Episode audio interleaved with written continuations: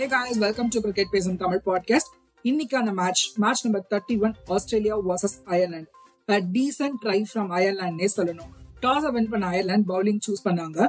Warner சீக்கிரமா out ஆனாலும் Finch கேமை எடுத்துட்டு போனாரு. அவருக்கு மிஷன் மார்ஷும் ஸ்டார்னஸும் சப்போர்ட் பண்ண twenty ஓவர்ஸ்ல hundred and seventy nine runs score பண்ணாங்க Australian team Ireland bowler Barry McCarthy and Joshua Little நல்லா போட்டிருந்தாங்க. விக்கெட்ஸையும் பிக் பண்ணியிருந்தாங்க. அதே மாதிரி Dockrell four ஓவர்ஸுக்கு twenty four runs தாங்க கொடுத்திருந்தாரு. விக்கெட்ஸே எடுக்கலனாலும் ஸோ ஒரு டீசென்ட் பவுலிங்னே சொல்லணும் அயர்லாந்து கிட்டேந்து. சேஸ்ல அயர்லாந்து ஓப்பனர்ஸ் குயிக்கா அவுட் ஆயிருந்தாலும் டக்கர் செவன்டி ஒன் ரன்ஸ் அடிச்சு கொடுத்திருந்தாரு ஃபார்ட்டி எயிட் பால்ஸ்ல கேமை க்ளோஸா எடுத்துட்டு போனாரு. ஒரு நல்ல இன்டென்ட்டையும் இவர்கிட்ட இருந்து பார்க்க முடிஞ்சதுங்க.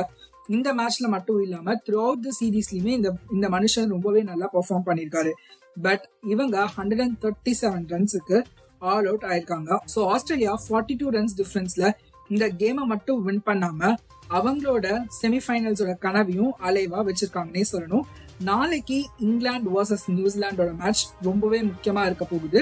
அதுல இங்கிலாந்து லூஸ் பண்ணா மட்டுமே ஆஸ்திரேலியாக்கான சான்சஸ் இன்னும் அதிகமா இருக்கும் அப்படின்னே சொல்லணும்.